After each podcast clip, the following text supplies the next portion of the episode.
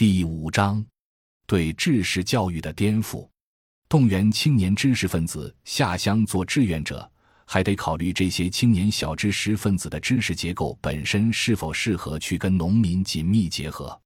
这不怪青年人，也不怪教师，而是要归因于这一百多年来的历史是一个追求工业化的历史，而在工业化的历史之中的教育就得符合工业化的要求。工业化的要求是什么呢？我老给大家讲这个故事，大家都看过卓别林演的《摩登时代》电影里，就把卓别林这个活生生的人，生硬的按照机器流水线的要求，标准化的改变他作为人的动作。这个喜剧批评对人的扭曲，跟工业化时代配套的现代教育的内涵是一样的。现代教育中有一个重要的理论，说教育是个工具。是把人力资源转变成人力资本的工具。接着，人们要问：变成人力资本要干什么？那就是配合产业资本，为产业资本服务。所以，现代教育体系的真实内涵，就是把人的其他属性，如社会属性、自然属性等，尽可能的弱化。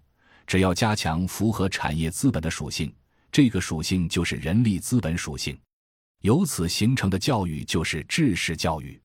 知识化教育的客观结果，就使得大学也好，中学也好，从小所学的都是一个标准的知识教材，甚至要全国统一教材。这种现代教育所训练出来的青年学生的知识结构，就根本不适合农村本身的多元化的社会存在。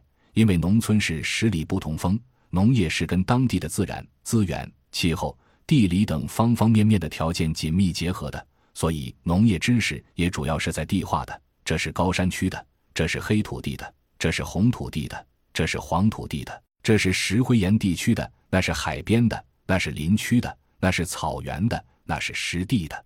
千差万别的农业是很难被集中统一形成标准化知识体系的，它需要分散的适合在地化的知识生产。可现在的教育体系当然不可能包括在地化知识，所以。参照美国学科搞农业类的知识化高等教育，现在非常困难。青年人很不愿意上农业类学校，学的知识越标准化，就越无法把所学的知识拿到多样化的农村去用。由此不难理解，当我们把青年知识分子组织起来下乡的时候，他们就会发现自己的知识很难在乡土社会的实践中得到应用，这是一个重大问题。在这种情况下，学生带着这种知识化教育体系灌输给他的标准化知识体系，能下乡吗？下乡能跟农民结合吗？所以，为什么梁漱溟乡建中心相对稳定了以后，就要搞农村发展人才培养计划？就是因为越来越多地感觉到，这些高学历的青年人其实既不适合农民，也不适合农村和农业。也就是说。三农的客观需求跟高等教育培养出来的人才体系之间存在严重的矛盾，这件事搞起来很有意思。很多企业家跟我说：“温老师，通过这种方式培养出来的人才有多少，我们要多少。”这些年来，梁漱溟乡建中心培养出来近两百名人才计划的学员几乎供不应求。为什么？其中有一个很重要的道理。他对现在的主流教育是颠覆性的，即我们要求这些人下乡的时候，先把在高等学校所学的知识放一边。我们强调说，乡村这块热土所需要的是对大自然心存谦卑的人。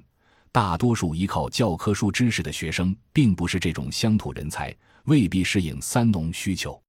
而青年人一旦适应了三农需求，今后干什么都行。只要没有任何身份标签，地下乡在农民群里磨砺着待够一年，今后干什么还干不成呢？